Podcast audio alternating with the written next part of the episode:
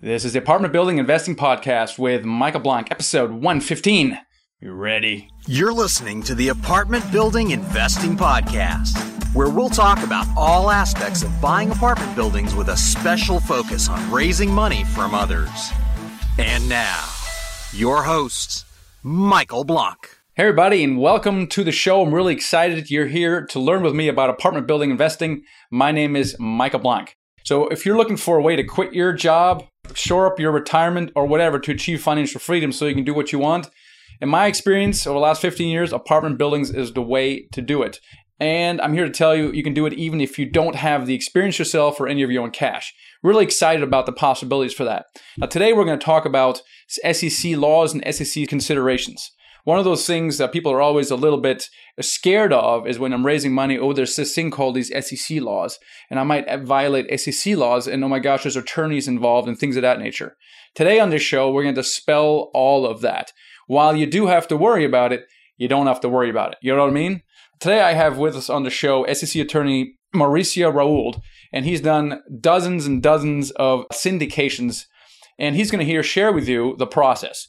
And you will see from that process that while you have to, quote, worry about, in other words, you have to be concerned about the S E C laws, you have to make sure you don't violate them, the actual process of complying is not that difficult. And so Mauricio is going to walk us through the process. He's going to talk about why should you worry about S E C considerations. Um, how can you go about raising money? Okay, can who can you talk to? Can you advertise? What is a pre-existing relationship? What can you do, what you can't do, and what can you do under this exemption versus that exemption? And then he's going to talk about the process. So from the time you say, okay, Mauricio, go, what does that process look like between that and actually getting to closing? So hopefully it will dispel the huge mysteries and the angst around S E C attorneys and laws and things of that nature. So without further ado, let's get into the interview with Mauricio Rauld. Here we go. Mauricio, welcome to the show today. Hey, thanks, Michael, for having me. Really appreciate it.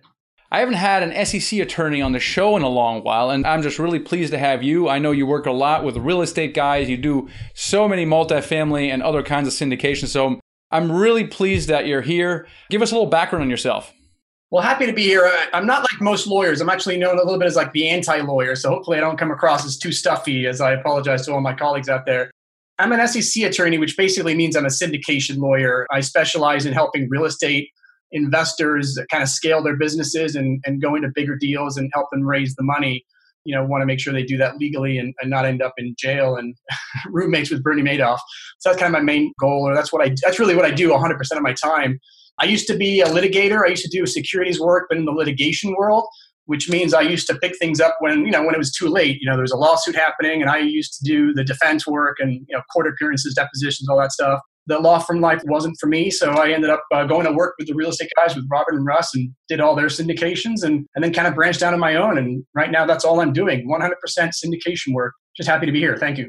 Yeah, no, that's awesome. And obviously, being a litigator, you've kind of seen the other side of what happens when we're not careful about what we do. So today's a little bit of a cautionary tale. What I have found, even though you have to pay attention to it, people kind of get wigged out about about S E C laws. But the bottom line is, you know, this is why we have someone like yourself who has to figure out the details. We as a syndicator have to know the high level stuff. And you're going to ask us how you want this done, how you want that done.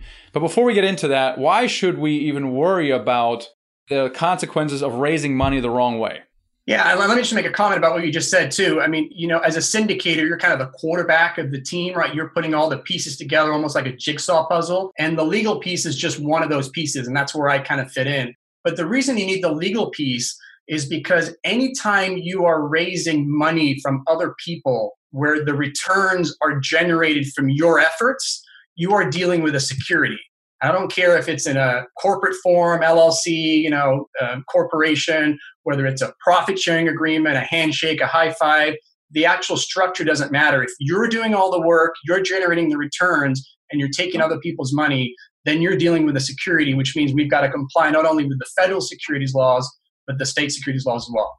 So what do we have to pay attention to when you say security, S E C laws? Like, what do we need to worry about here as syndicators? Yeah, so typically, once we've figured out that we're dealing with a security, and there and there are certain instances, Michael, where, you know, if you've got one person, maybe two, there's ways we can structure something that we kind of avoid being a security. And, and the key there is going to be everybody needs to be actively involved. It's almost like, hey, you and I started a business together and we're both working hard. And, and that's obviously not a security if you're starting a business. But the minute you have passive investors, you are dealing with a security. And then what I tell people, trying to keep it as high level as possible, is that I really tell them there's really only three things we need to worry about when we're dealing with a security. Number one, we need to either register that security with the S E C, or we need to find an exemption to registration, or it's illegal. I mean, it's that simple. I mean, those are the three things we worry about. Register it, or find an exemption, or it's illegal. I hope most people aren't looking to do illegal offerings, right? And when I say illegal, it doesn't mean Bernie Madoff, right? Obviously, nobody, well, hopefully nobody that's listening on here is thinking about defrauding anybody intentionally and all that stuff. But even if you fail to disclose certain things or you leave things out, those kind of things can lead to an illegal offering as well. So we've just got to be super careful about doing that kind of stuff. And then registration, that's like the last thing you want to do. Registering with the S E C is going to take you, you know, at least a couple of years to get that through. And it's going to cost you six or seven figures. And so I always joke from stage, you know, I do these presentations on stage all the time. It's like, how many of you that are in contract to a multifamily apartment have two years to wait for the government to approve your syndication? It's just, it's just not realistic. So we're always focused on the exemptions. And that's where I spend one hundred percent of my time, is finding the right exemption and then following the rules of those exemptions. Yeah, that makes sense. Let's talk a little about the downside. I mean, since you've been on the litigation side, you know, what have you seen? What could happen if someone doesn't quite follow the law? Maybe they think they can get away with it, something. And then what could happen? Like, what's kind of the cautionary tale if, if a syndicator does not pay attention to this? Great question. At a minimum, what I tell my, my students is that you are essentially guaranteeing the investment. Because if you are found to be in violation of the law, then the remedy for the investors is what we call restitution, which is they're entitled to get their money back. So even if you lost money for no fault of your own, let's say you were in the middle of the financial crisis in two thousand eight, you know, everything implodes, you lose money, which a lot of people did, wasn't really your fault in terms of any negligence or mismanagement. But if you didn't follow the law, then you are required, to the extent you have the money, obviously, uh, required to repay the investors, make them whole, plus whatever the legal rate of interest is. So that's at a minimum. Then from there, you're going into sanctions, right? So the S E C, or most likely the states, in all honesty, the S E Cs, they don't pay too much attention to the sort of the regular syndicators that we are. You know, your one, two million dollars, five million dollars, ten million dollars raise, really not what they're looking for. They're looking for the big boys who are really defrauding. You're probably dealing with a state securities person or compliance. They can then sanction you, which means that you may be prohibited continuing to raise money in that particular state, or if it's the S E C, you might be prohibited from raising money in the future. So those are kind of the two most common ones. And obviously from there, fines, and technically you can end up in jail, although I think that's unlikely unless you're, you know, doing some major defrauding or, or really screwing things up. Right. So, so really, paying attention to S E C laws really protects the syndicator at the end of the day. And of course, things will only become relevant when things go sideways, things go bad, and investors start pointing fingers. And that's when they start calling up the state S E C and the federal S E C. And if they don't have the proper forms and exemptions filed, that's when you can get into problem. Should someone always do uh, disclosures for any size deal? I mean, if I'm buying a one hundred thousand dollars duplex, you know, do not spend ten thousand dollars in a P P M? Or is there some kind of line where you say, you know, at what point do you say, look, you really should do this? And at what point does it become kind of like the gray zone? Yeah. So, you know, there's definitely a compliance cost. I mean, not only attorney fees, but also filing fees and stuff. And that typically is going to run you about fifteen to twenty grand. So it doesn't typically make sense to really go raise one hundred to two hundred grand because your compliance cost, the load is too high. I mean, two hundred grand and you're spending twenty, that's ten percent. But even if you raise one dollar and you raise it from one person, that could be a security and you may be required to do the full disclosures. So it's not the amount of money you raise and it's not the amount of people. Where this hinges is, is your investor an accredited investor or a non-accredited investor? And let's just review real quick. An accredited investor is someone who has a million dollars in net worth, excluding their primary residence, or has earned a couple hundred thousand dollars the last couple of years with a reasonable expectation of earning that much this time. If you have a non-accredited investor, you are required by law to give them the full disclosure packet, the same kind of disclosure that you would give when you're doing a registration. That's the expensive stuff. That's what gets you out of hand. If you're dealing exclusively with accredited investors, then you're not required by law to do a full disclosure, which is what we call a private placement memorandum.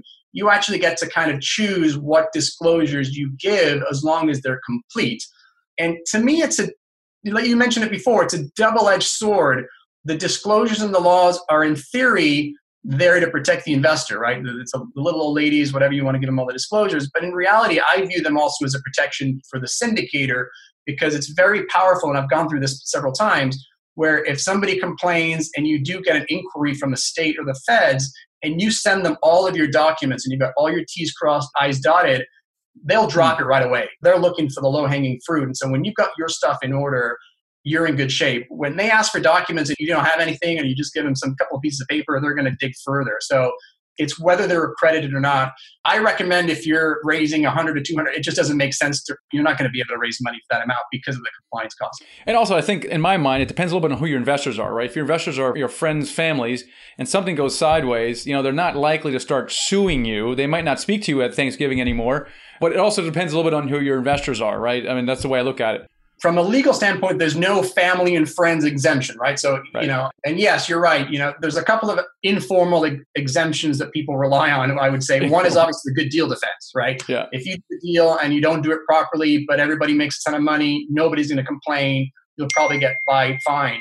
Uh, the other one is, I wouldn't go with friends, but family. Yeah, if your mom or your dad, your cousin or whatever invests, then, you know, what are the odds of them suing you? I don't know. It's happened before, you know, right? Stuff. So that's going to be a risk on your end. But from the law, from the government standpoint, that's going to be a security, even if you sell it to your mom and dad. And if they're passive, which is the key, if they're passive, you're dealing with a security. That's right. So let's talk about the exemptions then. We're not going public. We're not registering shares, and we're going to try to avoid doing the illegal stuff. So yeah. That means the only option of the three is to find an exemption. Which exemptions do you normally use, and what are they, and why do you use them? Great question. There's several exemptions out there, but the ones that we use and I talk about the most are really these exemptions called Regulation D exemptions, specifically, and this is as technical as I'm going to get, Rule five oh six B and Rule five oh six C, which I'm sure those of you who have been syndicating are aware of those. The reason those are important is because, according to the S E C, about ninety-five percent of all syndicators use those exemptions. And there's a couple of important reasons why. The two main ones are, number one, they create a safe harbor. Meaning, if I comply with all of the points in those exemptions, then I am almost guaranteed, I don't know if that's the right word or not, but guaranteed that I've complied with the securities laws. And so certainty is a big deal. I don't have to argue about it. If I hit my six or seven points, I'm in. The other big deal is that these exemptions preempt state law, which is just a fancy way of saying we essentially don't have to worry about the state securities laws other than the anti-fraud provision. So obviously, if you're defrauding your investors, they're still going to have it. But I don't have to go through and look at the statutes of, you know, California or Illinois or whatever. The federal law preempts it, and so that also saves me time and money because I don't have to go into all those states and hire securities lawyers. So those, I think, are the two main reasons why ninety-five percent of the people use that. You can raise an unlimited amount of money. So even these big, you know, firms like Goldman Sachs, J P Morgan, they typically rely on five oh six B actually. Even though they could probably go public or whatever, because you could raise a billion dollars under these exemptions.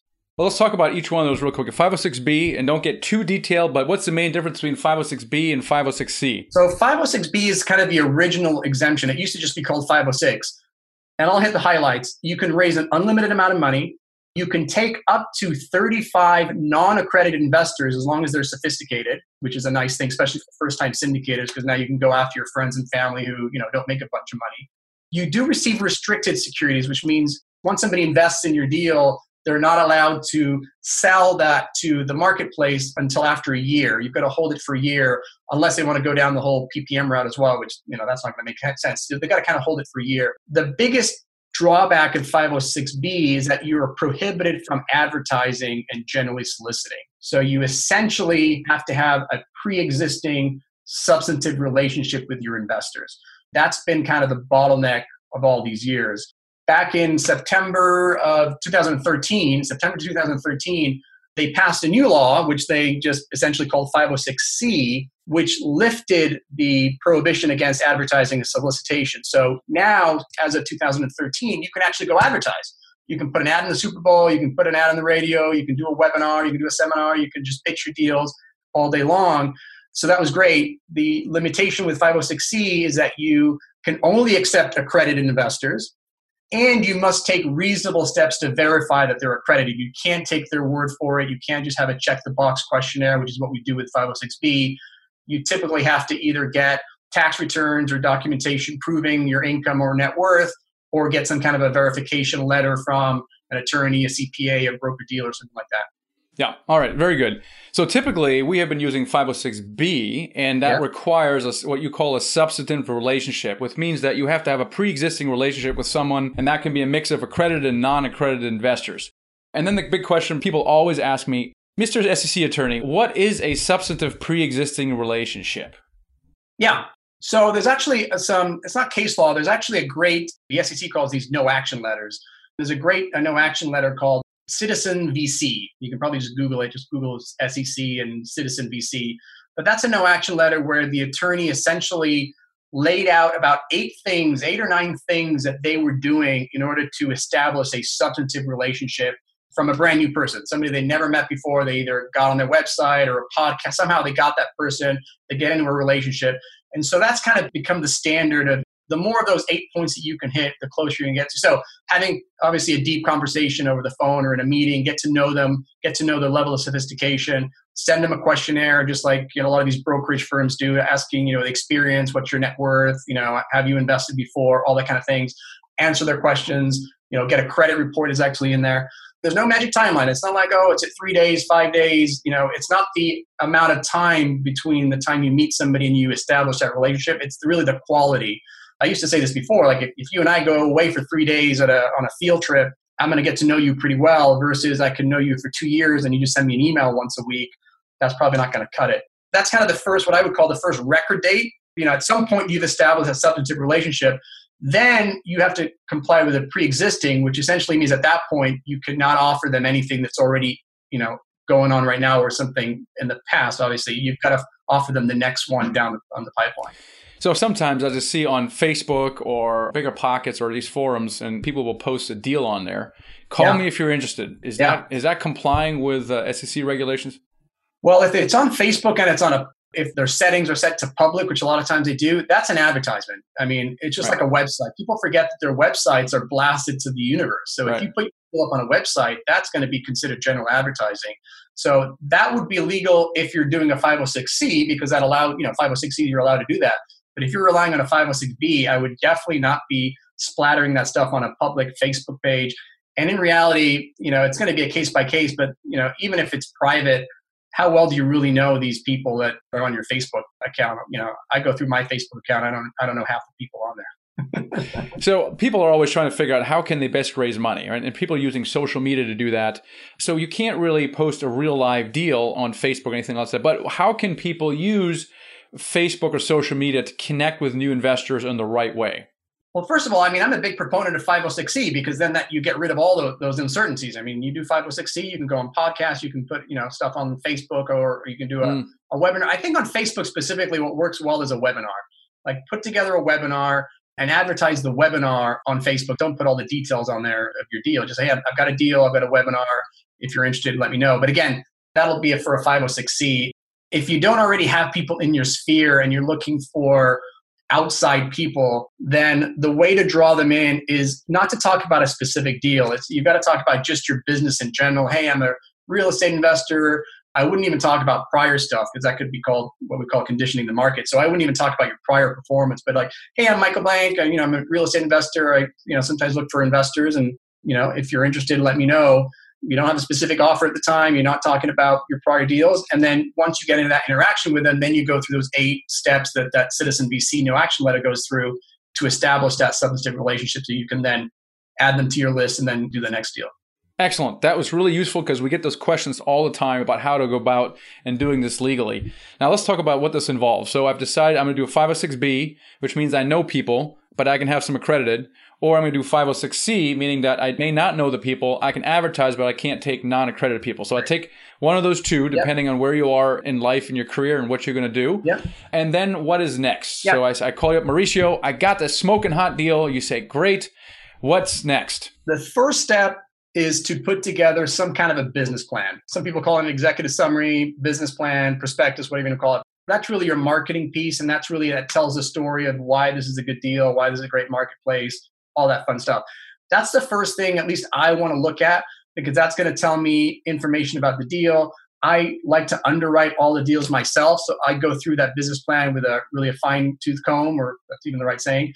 And then I will have a thousand questions about it, and I will, you know, have a bunch of comments on it. So we'll get on the phone and we'll work on that business plan to get it right. Once the business plan is done, well, as part of that business plan, we're also working on structure, right? So not only deal structure, but the entity structuring, and, you know, is it debt? Is it equity? What's the, you know, preferred returns, you know, eighty twenty, all that kind of stuff. And then the entities as well. But once that's done, then we get into drafting what I call the offering documentations, which are the P P M, which lists all the ways your deal can go wrong. I always equate it to when you go to the doctor. You know, I had my wisdom teeth taken out three or four years ago. And, you know, prior to putting me under, they give you that yellow sheet, that medical consent form, and all the ways that this, you know, pulling your tooth could cause injury and infections and even death, right? That's what the P P M is. All the ways you can lose your money, all those disclosures. And that's kind of the key document. We also prepare a specialized, an operating agreement, because obviously you're dealing with investors. It's not going to be your standard, simple operating agreement. You're typically dealing with multiple classes of investors, you know, class A, class B, maybe even class C. But there's an operating agreement that actually formalizes the arrangement. There's a subscription agreement, which is kind of the document that you officially subscribe to the offering. There's either an investor questionnaire if you're doing a five oh six B, where you just kind of check the box.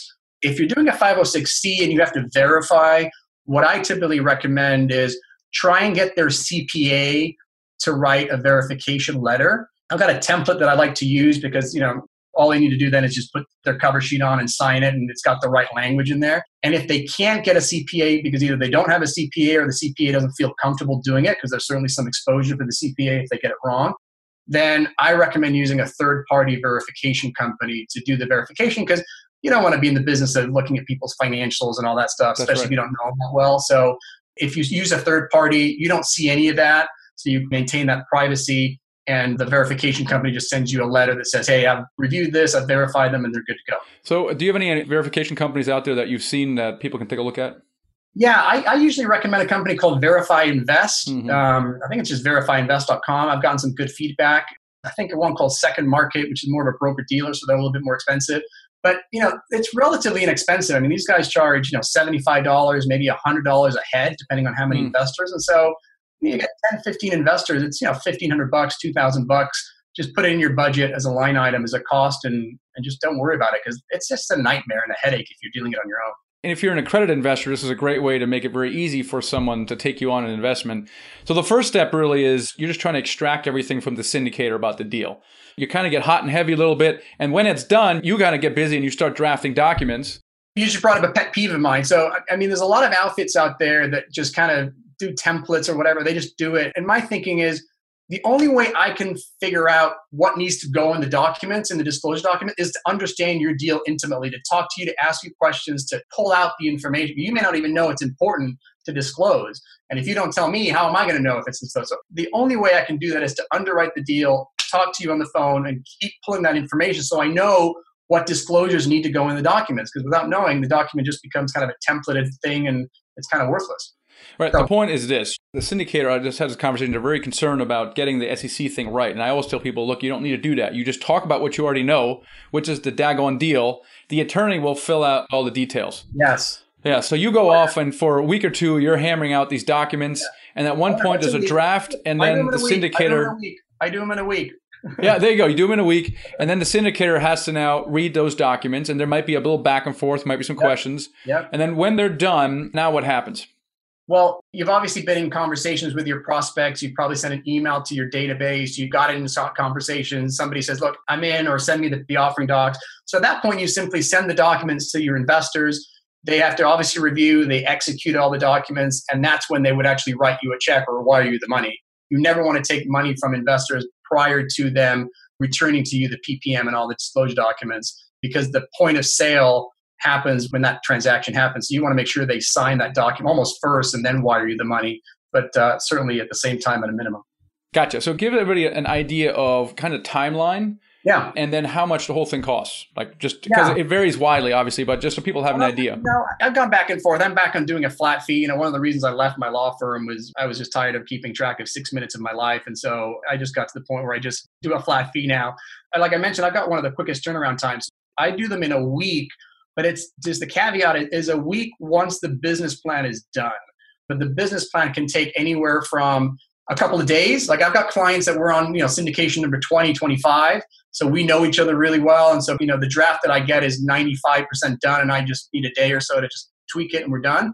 Then I get other clients who are first-time syndicators who give me a two-page Word document. So that's a whole, you know, thing. And then I've got clients who, you know, they're in no rush. So I give them revisions and they they sit on them for three or four weeks and then they get me another round. And, and we might go months working on the business plan because there's no rush. But once the business plan is done, then I take a week to get the documents drafted. And I've done them even shorter. I mean, I, I always encourage people, always call your attorney at the beginning of the process. Once you you're in an L O I situation, that's when you really should be calling the attorney, not, not at the end. I've had people call me and say, I got to close this thing in five days. And we get it done. So that's kind of the timeline. It really depends on the business plan, but once that, it's a week. And then I recommend putting a line item in your budget for what I call legal and compliance. And I would put fifteen grand in there. twelve and a half is my fee, but there's also state filing fees. So one of the things we didn't talk about is that when you do a Reg D offering, even though we don't worry about the states too much, we do have to file a notice with the state, what's called a Form D with the S E C, and then we file a copy of that in the state, and each state wants their own filing fees that are typically, you know, anywhere from a couple hundred dollars to five hundred dollars. So I like to have like a little twenty-five hundred dollars budget there for the filing fee. So fifteen grand overall. I do mine, you know, half up front, half upon delivery of docs, makes that a little bit easier, but that's kind of the way I operate. Yeah, I love it. You know, you make it sound so easy because it is from the syndicator's perspective. And like I said, I get a lot of people going, oh my gosh, I'm I'm so overwhelmed by the whole idea. It's like, look guys, You, all you got to do is you sit the attorney down and he's going to ask you stuff you already know and he'll take care of the rest. So I, I, we mentioned at the beginning of the show, your job is to play quarterback. You're putting yep. the jigsaw puzzle together. Your job is not to be the technician. You know, you're going to have your attorney. The attorney is going to worry about the legal stuff. Like you said, a good attorney is going to pull that information from you anyway, but just communicating what the deal is. And that's why the business plan is the first step. But then it's the attorney's job to pull the rest of it out of you. And they'll put all those disclosures in there. I do a lot of first-time syndicators. There's a lot of consulting going on on the front end. It's probably one of the more valuable things that I do, but because you have questions like this, hey, can I do this on Facebook? Hey, I got this person here. Can I do this? Can I do that? And we're constantly either on the phone or emailing and kind of doing case by case scenarios. You know, for example, you know, a referral, to give you one kind of tidbit, if you get a referral, even though you may not have a pre-existing relationship with that person, you haven't advertised and you haven't solicited that person. So if you give me a deal, either I'm in or I'm not, I say, look, Johnny, why don't you give Michael a call? I think he's got a great deal that you might be interested in. And he calls you or emails you and says, Mauricio referred me to you. You don't know that guy, but you also haven't advertised. And so you'll be okay under a Reg D offering. Yeah, exactly. Love it. So Mauricio, how can people find you? Best way to find me is either through the website or uh, you can send me an email at c s at premier law group dot net, c s at premier law group dot net. I've got a, a blog or an article I just wrote last month called Eight Critical Steps to Practicing Safe Syndications. And if you want to shoot me an email, I'll happy to give you a copy of that so you can kind of go through that. And again, always happy to hop on the phone with anyone and talk about uh, syndications and get them started. Awesome. Mauricio, really, really appreciate you coming on the show today. Thanks, Michael, for having me. Appreciate it. It was fun. So bottom line, you do have to worry about S E C laws, but you don't really have to worry. Do you know what I mean? Anyway, the S E C attorney is going to sit you down. He is going to simply ask you what you already know about the deal, about your business plan, all that stuff. And he's going to go off and do a bunch of stuff. And that's it. Okay, it's really that simple. So don't worry about the whole S E C thing. Now, you do have to build the budget and the timeline into it, right? So he said about twelve thousand to fifteen thousand dollars. So build that into your budget. And then I would allow yourself three or four weeks from the time that you think you can start the process until you actually have the final paperwork done. And most of that time is, is back and forth. Okay, so that's my advice to you. Let the attorney worry about it. So if you want to connect with, uh, with Mauricio, go to c s at premier law group dot net. and connect with him and see if he can help you on your next syndication. Now, speaking of syndication, if you haven't done so already, make sure you download my free ebook about raising money. It's called The Secret to Raising Money to Buy Your Next Apartment Building. And it's at themichaelblank.com forward slash ebook. So it's T H E, my name, Michael Blank, B L A N K, forward slash ebook. And you can grab that. And that will get you started on the path of raising money. Major aha moment that I had a long while ago when I when I figured out that actually I could raise money from people. So get started with that. If you are ready for more and you want to learn everything you need to know about syndication, check out my ultimate guide to buying apartment buildings with private money. And you can go check that out, themichaelblank.com forward slash products, the ultimate guide. And that includes not only an online course, but includes a support program, as well as two tickets to my event called the Financial Freedom Summit, where you actually get to experience working in small groups, what it's like to buy a sixty-nine unit apartment building and raising money, getting the financing, doing the diligence. We do that all in two days. It's really, really powerful, uh, very unique in the world. If you're interested in investing with us, and obviously I can't pitch you a specific deal we're doing right now, but if you're invested, then check it out and go to the michael blank dot com and click on the invest button. And that will basically just simply start a relationship that you'll have with us. And we want to get to know you better, and you want to get to know us better. And once we have a pre-existing relationship, somewhere down the road, we can maybe present you with an opportunity. We get this ball rolling, go to the michael blank dot com, click on invest, and start that conversation. If you're interested in raising money for us, this is really exciting. So you can be a syndicator, and you can find deals, and actually you can bring that deal to us through our deal desk. But if you want to uh, raise money for us, then go to themichaelblank.com forward slash partner. Actually, just click on the partner link. So that's if you want to uh, bring us a deal, or if you want to help raise money for one of our deals. Again, that's the way for, for you to get to, to get started with a conversation about that. I'd love to talk to you about that. If you have the ability to raise money and you're looking to build equity, passive income, like every syndicator is, we have a way for that as well. So really, really excited about that. Listen, I really appreciate you guys spending time with me. I will catch you on the next episode. Thanks for listening to the Apartment Building Investing Podcast with Michael Blank.